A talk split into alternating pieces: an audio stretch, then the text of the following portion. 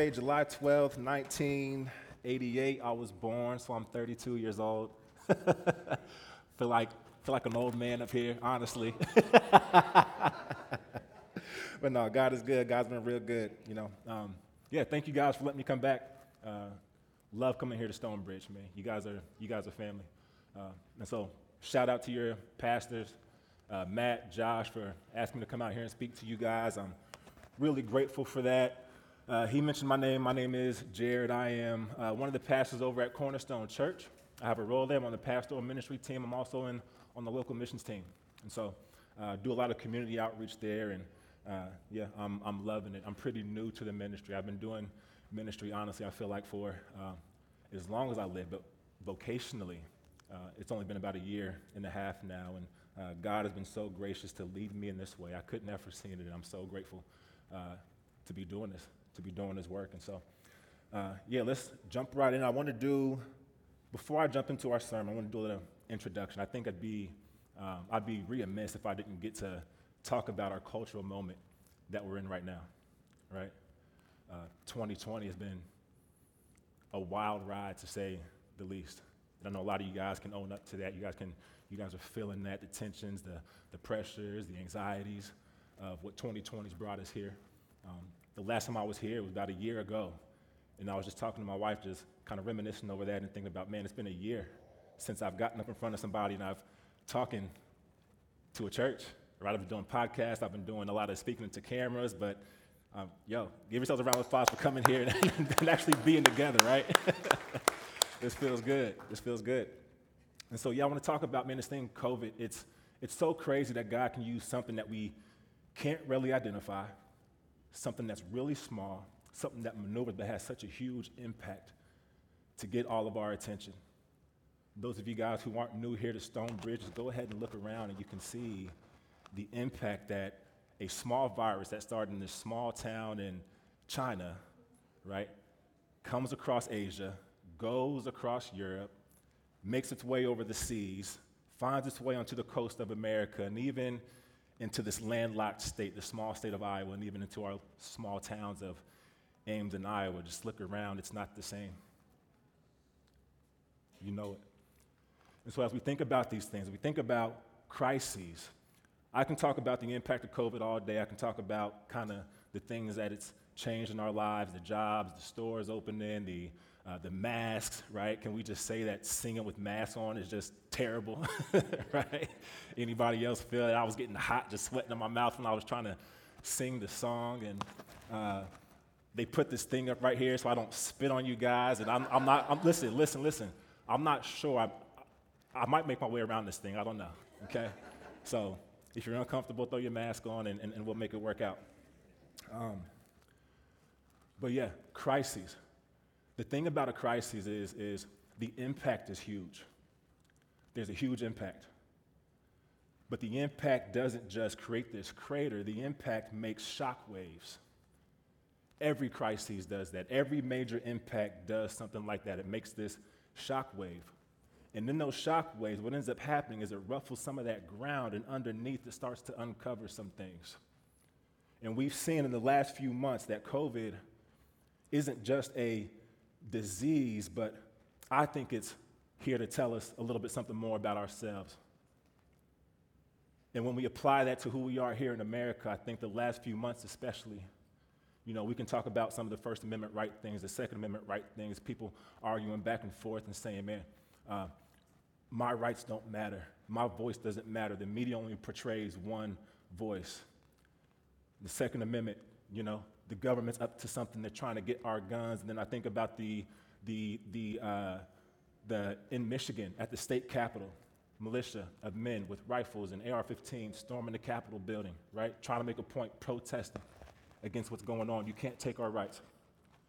But the injustice I want to talk about the most are the racial injustices that have been under, uh, uncovered in our country. Right? Just it wasn't only, what, two months ago, a few months ago, that we had week after week after week of racial injustice committed against our black and brown brothers and sisters.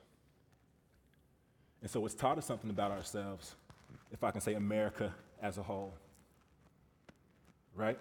It's taught us something. It's taught us something that the past isn't too far ago. The past isn't so much the past, the past is actually still the present here, right? But 2020 isn't unique. 2020 isn't unique in its, in its racial tensions. The racial tensions in America have been here since the conception of America, since 1619, and even some date further back when the first slaves were brought here on American soil. And so, what we've done is we've, we've tried to pacify the tension, we try to pacify the division. And we've done so many things, right? But a crisis, a crisis like 20, like, like COVID 19, it reveals those kind of things. And so I've been wrestling. I've been wrestling with a lot of different emotions. I've been wrestling with emotions of sadness, emotions of anger, emotions of desperation, if I can be honest. But I've also been wrestling with this, with this uh, weird emotion of uh, encouragement as well right? It's, there's an encouragement that I've even been given the freedom to come up here and speak on such an issue in a place like Boone, Iowa. There's encouragement. Because you can see there's a wrestle not only in the black and brown community anymore, not only in the impoverished communities anymore, but there's a wrestle within the majority culture. There's a wrestle in the majority communities as well. And so there's this sense of encouragement as I sit here and I think about how can we move forward with this, right? How can we, how can we go the next step? Because 2020 happened, but 2022 is coming. 2030 is coming. 2045 is coming. And if it's going to be anything like 2020, if it's going to be any different than 2020, any different than 2016, any different than 2012, any different than 1992, any different than 1964, any different than 1968, even 55, okay? 1865, 1619. The church, the church, the church has to step up. And so I'm wrestling. I've been pleading. I've been having many a conversation. This is my first time I get to address a church with this issue the world has done its best.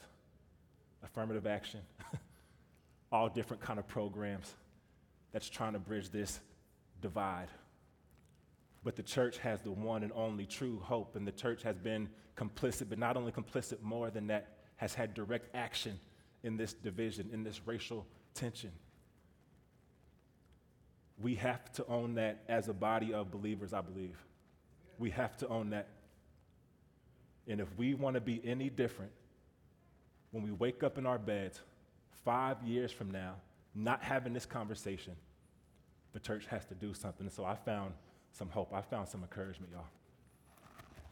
But my encouragement, surprisingly, not surprisingly, it's in Jesus Christ. But it's not in the Jesus Christ that's in the open grave, the, the empty tomb. It's not necessarily in the Christ that was the picture of the Christ that's on the the perfect picture of the sacrifice on that cross. It's not even in the, the healing Jesus. The hope that I've, the Jesus I found my hope in is in the Jesus in the Garden of Gethsemane when he's on his knees praying with every ounce of hope in his body, giving over to every anxiety, every feeling of depression and saying, Father, if it is your will, pass this cup from me. But not my will, thy will be done. And so, y'all, I want to let y'all know I and many of my black and brown brothers and sisters in this thing for the long haul. We don't let the racial tensions in America deter us from knowing that the hope of Jesus Christ is the only hope that we have. And so I'm begging you, I'm pleading with you, join us in this fight. Join us. Feel the burden of your brothers and sisters. Walk with your brothers and sisters in Christ. Be our voice. Be there with us. Help us walk with Christ and point others to Christ as we navigate this tension. And so let me pray for us really quick, and then we're going to jump in and shift gears to the sermon. So, Jesus, thank you so much for being who you are. You are the bridge, you are the glue, you are the Savior, you are the King, you are the Messiah. And life is found in you and you alone. It's not found in any pigment or skin color, it's not found in any culture. Uh, you are the God of all, Lord, and I pray that you work it into our hearts to understand that, the depth and breadth of it, and live as if it is true, Lord. Live as if it is true. Lord, we can do this only when you say it is so.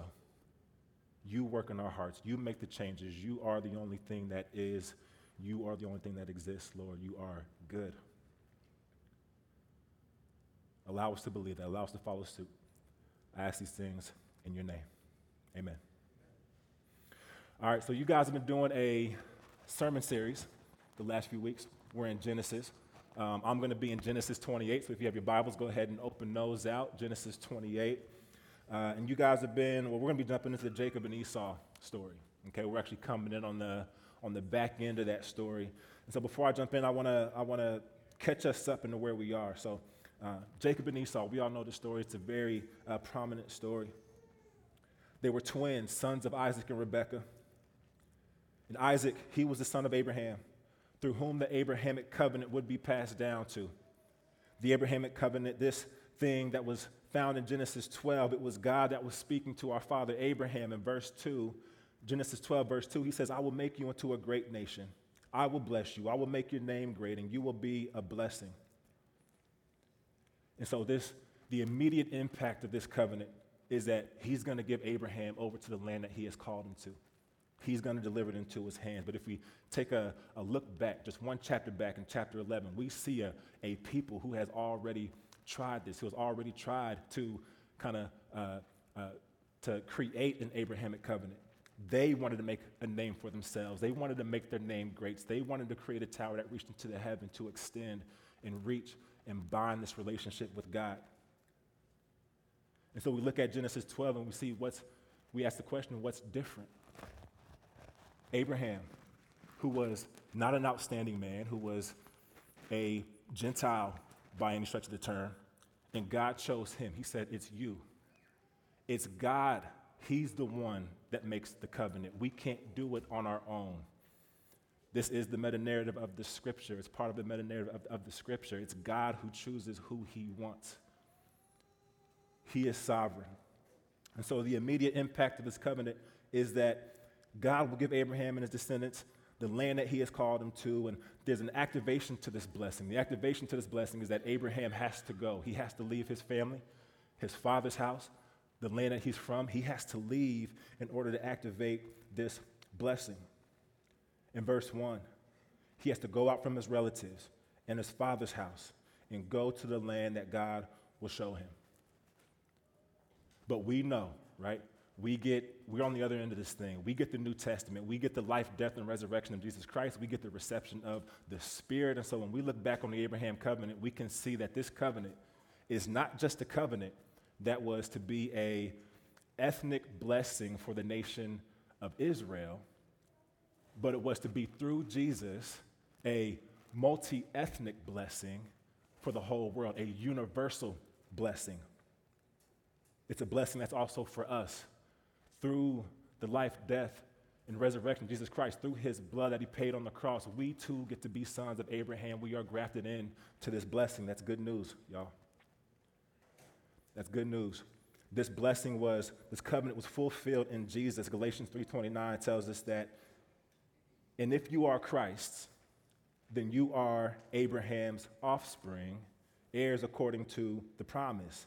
And it's also commanded by Jesus in the Great Commandment in Matthew 28 Therefore, go and make disciples of all nations, baptizing them in the name of the Father, the Son, and the Holy Spirit, and teaching them to obey all that I have commanded. That word nations in that is the Greek word for ethnos in the New Testament.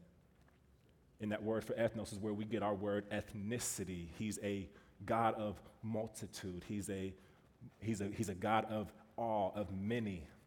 Okay? It stretches overall. Listen, God desires a mixed multitude. We know that from Exodus when Moses leads his people out of Egypt, right? With him, I believe in Exodus 14, it says he brings a mixed multitude with him. It's not a uni ethnic promise, it's a multi ethnic promise. We also see this in the epistles. If we jump to the New Testament with the Apostle Paul, breaking down the walls between the Jews and the Gentiles. Okay? This is a, this is a, a multi ethnic promise. It's a multi ethnic promise that I believe is built in the local church and also the universal church. And so when we think about this covenant, God blesses Abraham, he also blesses his sons, one of which is named Isaac. Isaac marries Rebekah, and they have these two sons, Jacob and Esau. And so, this pregnancy, Rebekah's ushering two nations into the world. Rebekah was barren, just like Isaac's mother, Sarah, or Isaac's mother. Um, and Rebekah becomes pregnant after Isaac's prayer. And this pregnancy was really difficult. My wife and I, we have three children. We have three baby girls uh, five, three, and one. And we are also pregnant with a fourth. And so I shared that news for the first time on Thursday with a large group. But now I'm sharing it with you guys. We're expecting a fourth child. And so the first three, it was a, a, a easy pregnancy, so to speak. Me saying the easy pregnancy, right? Uh, but there wasn't much sickness. There wasn't much fatigue. There was some fatigue, but not as much as there is now. And there's a lot of sickness now. There's morning sickness, there's afternoon sickness, there's evening sickness. And so we're absolutely, amen. Can I get an amen? And so she's, she's, she's feeling, she's, she's wrestling, right? And she's asking, man, what's going on? There's something different. There's something going on in my stomach. And Rebecca had the same thing, but it doesn't necessarily match the struggle of Rebecca. You see, Esau and Jacob, they struggled with each other inside of her. And the Lord's reply in Genesis 25, 23, when Rebecca goes to the Lord and falls to it and says, Yo, what's going on inside my stomach? He says, Two nations are in your womb. Two peoples will come from you and will be separated. One people will be stronger than the other, and the other will serve the younger. So when they were born, they were given names that derived from these circumstances of their birth. There was Esau and there was Jacob. Esau was the firstborn. He was a little bit darker. He had red skin. He was covered with fur. His name Esau and could also be Edom. That kind of describes his physical appearance. Jacob was more normal looking. He was the secondborn. He was actually the opposite of Esau. He was hairless. Okay? Esau was a, a outdoorsman. He was an outdoorsman. He was, someone called him, you know, daddy's, daddy's little man. Esau was daddy's little man. He liked to hunt, he liked to get rough and tough. He liked to go out and hunt and shoot the game and bring it back to the house. Jacob, not so much. He was uh, an indoor man. He was what some maybe call a mama's boy. and, and, you know, ain't nothing wrong with a mama's boy, okay? If you're a mama's boy, I've already spotted you. I'm a, I'm a mama's boy. It takes one to know one, okay? I can spot him a mile away, all right? There's nothing wrong with the mama's boy. He was quiet. He didn't do that. He helped around the house. And so this division, it led to this sibling rivalry. They were so different from one another. And it ultimately ended very poorly. Jacob deceives Esau out of his birthright. We know that. Jacob steals Esau's blessing. We know that. Goes to his father Isaac in his old age. He's blind, and Jacob deceives him.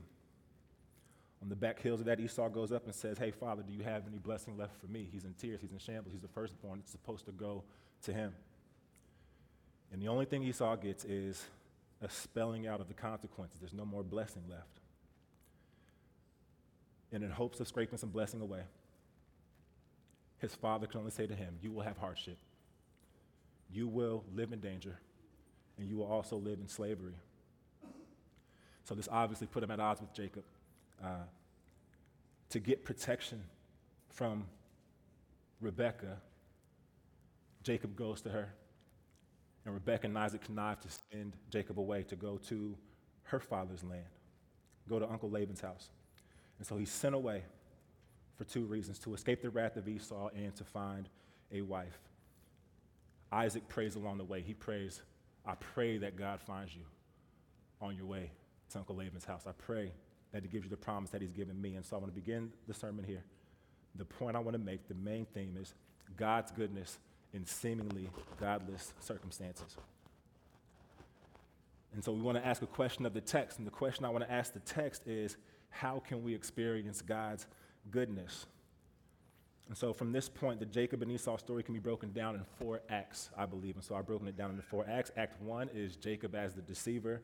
Act two is God meeting Jacob. Act three is Jacob meeting Rachel. And act four is the role switched around. Jacob actually becomes the deceived. and so in Genesis chapter 28, we see a few things. The first thing we see is that despite Jacob's deception, he receives love from his parents. Genesis 28, verse 1, read with me here. It says, So Isaac called for Jacob and blessed him. Then he commanded him, Do not marry a Canaanite woman. Go at once to Padan Aram, to the house of your mother's father Bethuel. Take a wife for yourself there, from among the daughters of Laban, your mother's brother. May God Almighty bless you and make you fruitful and increase your numbers until you become a community of peoples. May He give you and your descendants the blessings given to Abraham so that you may take possession of the land where you now reside as a foreigner, the land God gave to Abraham. Then Isaac sent Jacob on his way, and he went to Padan Aram to Laban, son of Bethuel, the Aramean, the brother of Rebekah, who was the mother of Jacob and Esau. And so we see, even though Rebekah and Isaac, they were at odds in their relationship. You see, Esau, um, there's this nugget here do not marry a Canaanite woman in verse 1 there. They were foreign women. Esau was erratic, he was irrational, he did not care. He married multiple foreign women. And this actually caused some tension in the relationship of Isaac and Rebekah. And so that's one of the first things that they notice, the first things they list here. Do not marry a Canaanite woman. We're sending you away to protect you from your brother Esau and for you to find a wife. Well, I want to pause there for a minute. I want to talk on this, okay? And I think it'll add some light, shed some light into the, the racial situation here in America as well. Verses like this have been used over the course of history to, uh, to make segregation law. Not only personal preference, but law. Passages like this have allowed us to pursue separate places to live, to bask in our prejudice, to bask in our discrimination and say, we don't, we don't talk to those people over there. We don't like those people over there. But I just want to make it clear and say that that's not what's going on in the scriptures. We serve a God, I mentioned, of a, of a multitude, a multi ethnic God. It's not that they were Canaanite women in and of themselves. It's simply this the caution on this inter ethnic marriage was not one of ethnicity, but one of worship. It was one of worship. Be equally yoked, the Lord says. It was a caution of worship to the Lord, it was a caution of obedience to the Lord, it was a caution of reverence to the Lord only. So, the second thing I want to point out despite Jacob's deception, he meets and receives a promise from God on his way. Genesis 28, starting in verse 10, it says, Jacob left Beersheba and set out for Haran.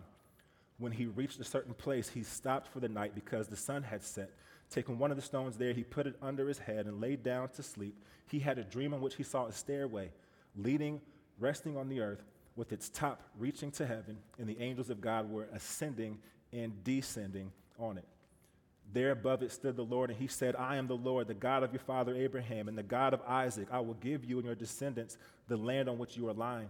Your descendants will be like the dust of the earth, and you will spread out to the west and to the east, to the north and to the south. All peoples on earth will be blessed through you and your offspring. I am with you and will watch over you wherever you go, and I will bring you back to this land. I will not leave you until I have done what I have promised you. It's a beautiful verse, it's a beautiful passage. The most important thing here is it may not be the promise itself. We get the promise here the promise that was given to Abraham, the promise that was given to Isaac, and now the promise has been passed down to Jacob. Isaac prayed for it. It's not so much the promise itself, but more so the manner in which he receives that promise. He lied down on his journey. He was wandering. He was tired. He was restless. He was on his way. He had a destination. He didn't know where he was going. He didn't know how far it was going to be, how long it was going to take, but all he knew was that he had to go. He was restless. He was tired. He was probably famished. He was probably thirsty. Some scholars say it was about 465 to 500 miles to get to his destination. That would take him roughly three to four weeks on foot to get there. And it's those moments, y'all. It's that moment that God meets Jacob.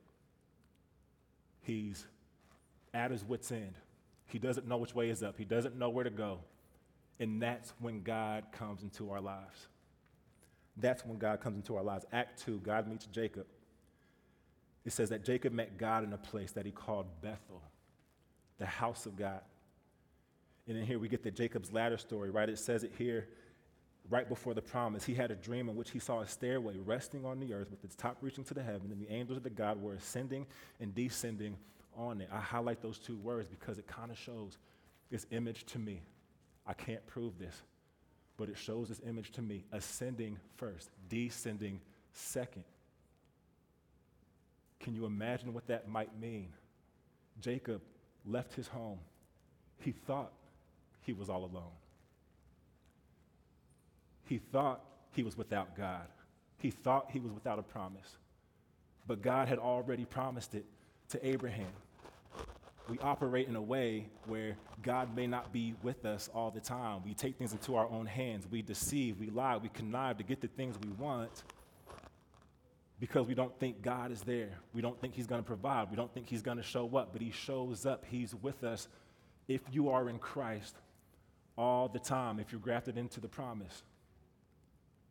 They were with Him, ascending and descending on the ladder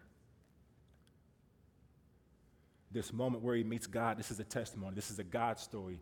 Some of you guys call it here in these circles.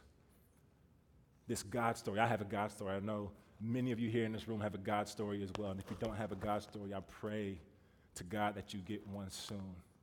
I want nothing more than for you to know the God of all, the Lord that saves, the Lord that you can trust in. Okay? I remember there's this life before Jesus this life for Jacob was one of lying, of deception. The life, I remember my testimony very, very vividly. The life I lived before God was one of lying and deception, one of manipulation, one of womanizing.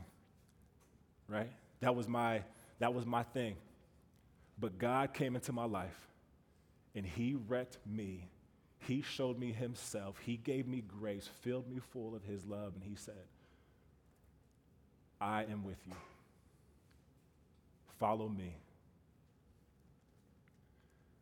And so we see Jacob, during this story, he receives the promise of his fathers. He also receives assurance that God will be with him. He receives a guarantee that he will return back to the land of which the inheritance will be. But there's also some things that this promise does not entail. And for us, it's the same thing the promise of God, becoming one with God, God revealing himself to you, God calling you to himself and saying, Follow me, that does not entail a promise of no suffering. It does not entail a promise of no hardship. As a matter of fact, those of you guys who have been a Christian here for any amount of time, you can attest to the fact, you can testify that it probably got a little bit harder as soon as God stepped into your life. Those of you who aren't Christians, I'm sorry to break that terrible news to you, but that's just how it works. God wants to know that when He meets you, there's a reciprocal relationship. He's all for you, you're all for Him. The things of this world no longer satisfy. That's true. Genesis 28 16. So when Jacob woke up from his sleep, he thought, Surely the Lord, the Lord is in this place. And I was not aware of it. He was afraid and said, How awesome is this place! This is none other than the house of God. This is the gate of heaven. Early the next morning, Jacob took the stone he had placed under his head and set it up as a pillar and poured, poured oil on top of it. He anointed it. He called that place Bethel, the house of God, though the city used to be called Luz. Then Jacob made a vow, saying, If God will be with me and will watch over me on this journey, I will I am taking, and I will, if he watches over me on this journey I am taking, and will give me the food to eat and clothes to wear, so that I return safely to my father's household, then the Lord will be my God. And this stone that I have set up as a pillar will be God's house. And of all that you have given me, I will give you a tenth. Okay? From not knowing God to knowing God to praise and worship. He was afraid, which is the proper response when the God of all creation meets you in the dead of the night, wakes you up in your sleep, and shows you himself and shows you yourself. So, Act 3, Jacob meets Rachel. I'm going to narrate this for sake of time. I won't read this directly, but Jacob continues on his journey. He meets some shepherds on the way. They're at this well and they engage in this conversation, some random conversation, right? And then they look along the way. This is the important part. Fellas, you can, you can attest to this with me. he sees Rachel. He sees Rachel along the way. Right? As guys, listen. Our life becomes instantly better when we meet that girl. Am I right? Our lives become instantly better when we meet that girl, right? Our lives, any good story involved in our lives involves a good girl. It's that girl a girl that captures our attention and ultimately steals all of our affections. And they become our wives, right? The story of my wife and I, when we first met, we were both basketball players at the University of Iowa, go Hawks. That's right. Uh, and so, me and my teammate at the time, it was my junior year, she was coming in as a freshman on a recruiting visit. And we were down on Carver Hawkeye Arena. If you've ever been down there before, uh, it's kind of in this like tunnel or this, I don't know, dungeon, okay? And up top, there's a mezzanine. You can walk around the mezzanine. so we're down there, we're working out, having a good time, shooting hoops. I look up. If you've been there in any time in the day, you can only see like silhouettes if you're looking up there because the sun shines through in the windows, right? And so I was looking up, I was trying to, you know, caught my attention. I said, yo, all I could make out was this, you know, this, this shape, this thing. and I was like, Yep. it, was, it was that quick. It was far off. This is what we hear from Jacob. It's almost instantaneous, fellas. Let it be known. We fall in love quicker than the ladies do. You know it. it's just like that. Okay? Long story short, she becomes my wives. Listen, fellas, wives are God's gift to man. In Genesis, we see Adam falls asleep. God goes to Adam, takes a rib from his rib, fashions a woman for him. There was no creature in the land that was suitable for his mate. God made one for him. Flesh of his flesh, bone of his bone. In Proverbs, we see that he who finds a wife finds a good thing. God was good to Jacob. God's goodness came on Jacob when he didn't deserve it, and he shows him a wife. The fourth point despite Jacob's deception, God provides for him a wife. Listen, there's nothing that we could do. There's nothing that, there's no, there's no sin that we can commit where God doesn't desire, where God des- desires to disrupt his plan for humanity for us. Plan for man is one man.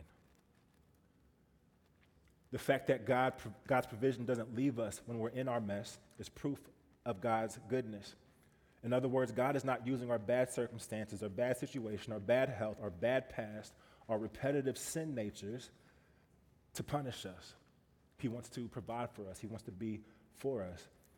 And we can make that connection to our cultural moment right now, or personal moments right now. He's using these moments, those off moments, to actually not push us away, but to draw us near to Himself. God desires our flourishing and our well being. He is glorified through it. The thing is, it just often doesn't look like how we expect it to look. And so we'll get that more here. Rachel runs home and tells Laban, her father, about Jacob. And Laban runs to meet Jacob and he greets him. He runs after him. It's not common for men to run in this time. And he embraces him. He grabs him. And he kisses him. Verse 14, chapter 29, he says, You are my own flesh and blood. Literally, my bone and my flesh. It's the same language that's used in Genesis with man and woman, with husband and wife, right? After living with Laban for a month, Jacob, offered, Jacob was offered a job. Jacob wants Rachel as his wages. Laban says, Hey, What do you want? You've been living here for this time. Is it right for you to live with me and me not pay you, for you to serve me and me not pay you? Name your wage. He basically walked over to Jacob and said, Yo, your blessing is on you. I can see it. You are anointing my land, you're anointing my family. Name your price, open the checkbook. And he says, I don't want your money. Remember that girl I saw? That's who I want. And so he agrees. Verse 16, this Rachel and Leah comparison. There's two daughters, two sisters, right? I love how the Bible like minces no words when it talks about the beauty of women. He says Rachel was not only beautiful, but she was also shapely. But describing Leah, he says Leah had weak eyes, or maybe your translation says dull eyes. And so I want to dispel maybe this myth for a minute. The Hebrew word for uh, this word weak or dull is actually rock. And Leah always gets the short end of the stick when this passage is, is taught, right? She gets the end of the stick that says, yo, she's not the good looking sister. She's actually the ugly sister. But I don't think that's so much true. The Hebrew word for weak or dull here is rock. So this could mean weak or dull, but it could also mean delicate, or it can mean tender, or it can mean lovely. And so I don't think this description here is saying that Leah was the uglier sister. It was saying that Rachel just had a double portion of her beauty. Leah was not bad looking. It's supposed to lend to this comparison between the two, this tension between the two. She, Leah, was living in Rachel's shadow. But Laban, nonetheless, was good with the arrangement and says he can have Rachel after serving him for seven years. And so, Act 4, the final act, Jacob becomes the deceived. And so, in the meantime, Jacob's working for seven years, and it comes time for the wedding. It comes time to get married, and the wedding takes place. Jacob's thinking it's time. It's time to consummate this thing. I want my wife. He actually goes to Laban and says, Give me my wife so I can lay with her. It's probably one of the most affront, you know, sayings in the scripture. It's just as polarizing now as it is then. Yeah, it is, really. But he does it, okay? But when he wakes up, Jacob becomes the deceived. When he wakes up in the morning, the lights come on, and he looks over to the side, and he's looking, stretching, stretching his arms and saying, Good morning, babe. And it's not Rachel, it's Leah. It's Leah. Okay, this is, listen, guys, this is true for everything in our lives. It's not the fact that Jacob loved Rachel, he loved Rachel a lot. It's that when we get so caught up in the created things and the objects in our lives and the people in our lives and our jobs and the money, and it becomes all that we desire, it becomes the greatest affection. It fills us, it fills us with purpose.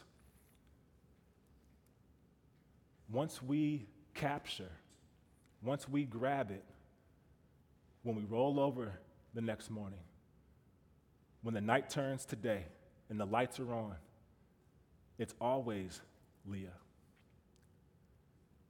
It's always Leah as a metaphor. And so Jacob says to Laban, What have you done? You have tricked me. I worked away for seven years for your daughter Rachel, and look, you've given me Leah.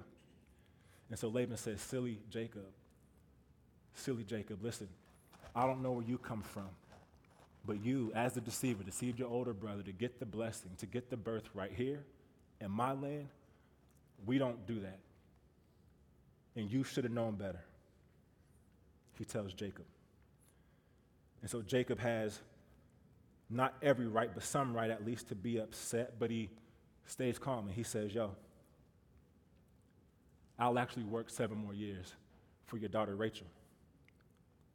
And so they agree with that. I want to highlight in chapter 29, verses 28 through 30, real quick, what this kind of looks like. Despite Jacob being deceived, God is still actually good to him. It says, And Jacob did so. He worked those seven years. And he also finished the week with Leah. And then Laban gave him his daughter Rachel to be his wife. Laban gave him his servant Bilhah to his daughter, Rachel as his attendant.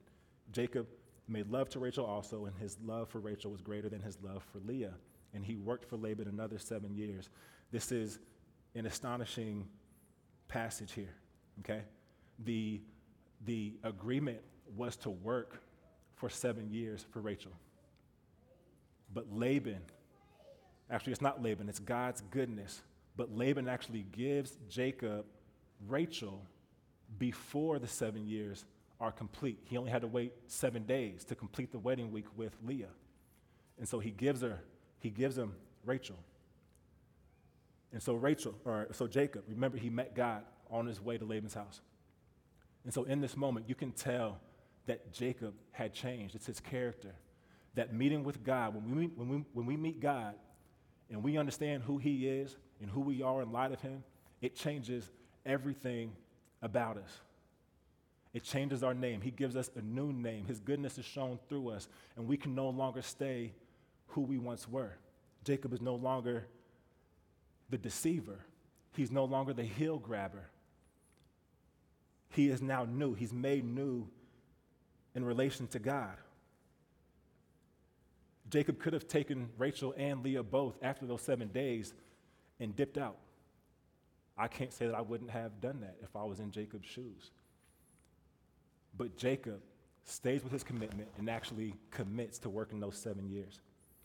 It's his character that's on display. His character changed. He didn't have to work those seven years, but he did. He stayed with his agreement. He was no longer a deceiver, he was not a liar. He stayed a man true to his word. And so, as I finish here, I won't read all through Genesis 30. It kind of reads like a genealogy. But it goes to show this relationship with Rachel and Leah and Jacob and the sons that they have and who these sons are going to be. Okay? And it actually mirrors this competitive nature between Jacob and Esau.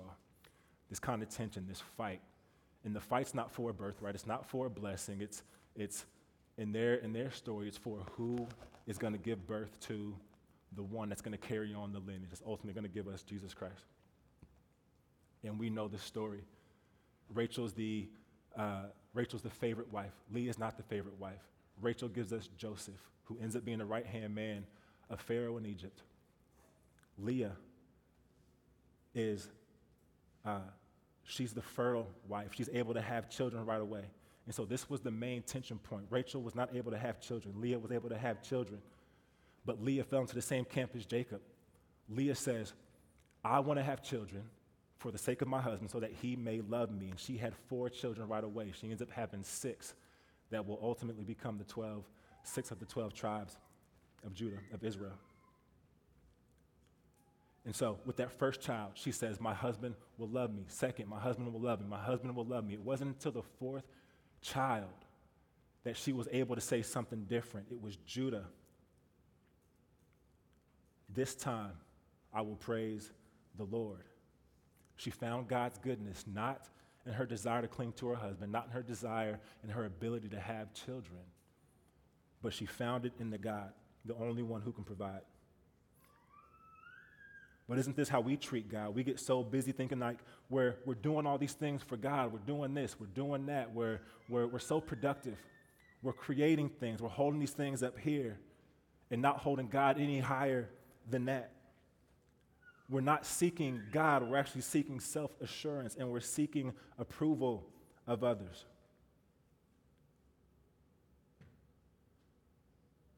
And so we see this battle between Leah and Rachel. And they ultimately learn the same thing that the brothers learned.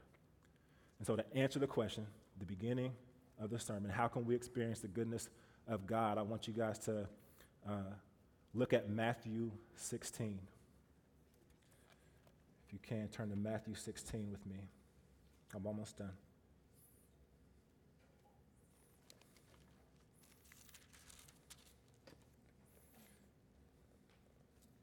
Matthew 16, verse 25.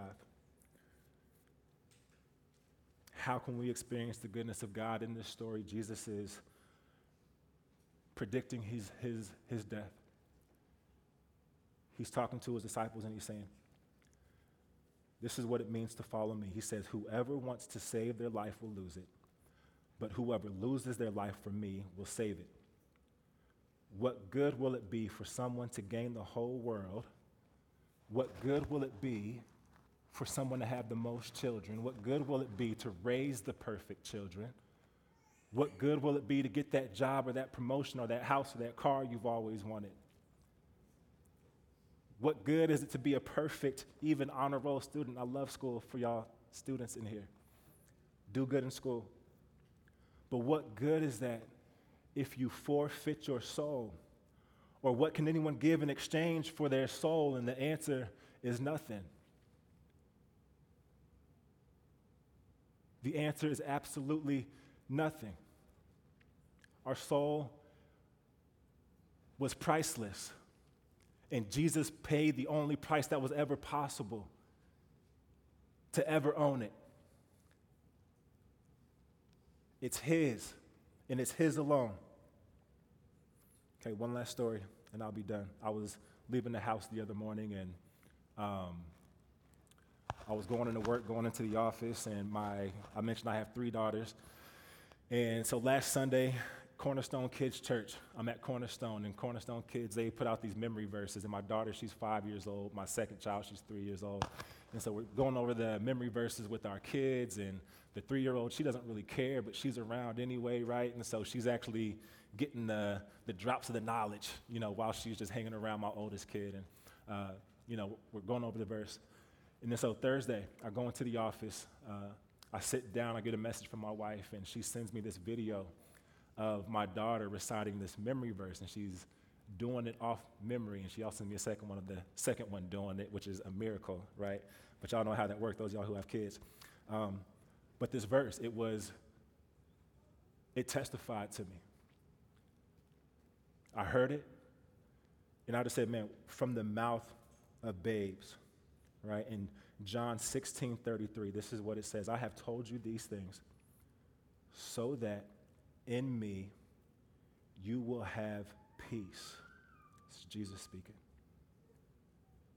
In this world you will have trouble, but take heart, for I have overcome the world. The goodness of God does not come despite suffering. The goodness of God does not come despite hardship. Yes, Christian and non Christian alike. We're gonna suffer. We're gonna go through trials and tribulations. The world's not gonna be all candy and rainbows and roses. But as the Christian, I'm gonna speak to the Christians in here. When those troubles come, if we're quick to run to pacifiers, if we're quick to run to the rails, if we're quick to put our hands out and grab whatever's near and drag it down with us in hopes of holding ourselves up, we're never gonna have the hope.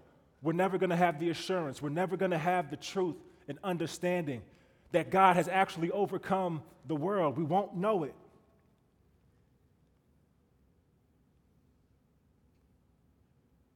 That's the issue today. We don't know it because we're quick to grab the pacifier. We're quick to hold on to the rails, to put our backs against the wall, to hold on to a friend, to hold on to something that can't sustain, to hold on to something that can't promise us what our soul longs for and desires. It longs for a Savior. And we can't know in the assurance we can't be sure. We can't be confident in the assurance that God overcomes until we're willing to lose. Until we're willing to say, with Leah,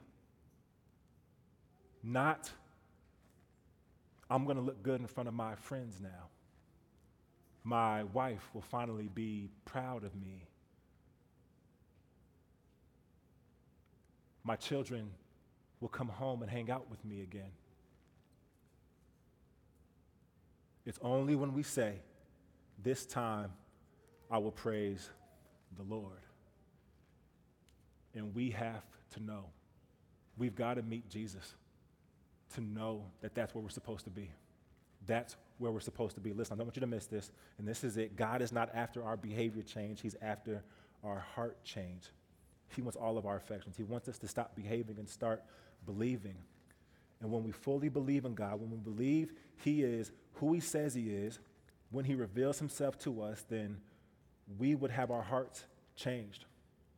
We will no longer desire to cling on to the things of this world, and we can finally say, we can finally rest in the perfect truth that Jesus alone is worthy, Jesus alone is all, and Jesus alone saves. Let me pray for us. Father.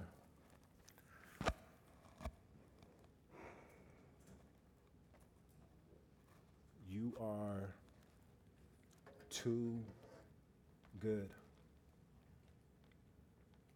You are gracious, you are holy, you are forgiving, you are just. You give us what we don't deserve, Lord. When we stray from you, and as often as we do it, you continue to pursue us, you continue to work your way in us. Lord, you desire for us to know you, even when we don't desire to know you. When we want other things, Lord, you want us. What kind of relationship is that? How? Why? Why? Can we just ask why? Lord, I confess the times when I don't fall on my knees to praise you. I confess the times when I don't run to you in hardship. I confess the times when I view other things as more worthy. Lord, I confess on our behalf. I confess for myself. And Lord, I pray that you change that in us. You, ch- you touch us. You change our hearts. You mold us. You shape us. Allow us to give up. Allow us to throw up our hands and fully surrender and utter that finally, now I will praise the Lord. Father, we pray these things in your mighty Son, Jesus' name. Amen.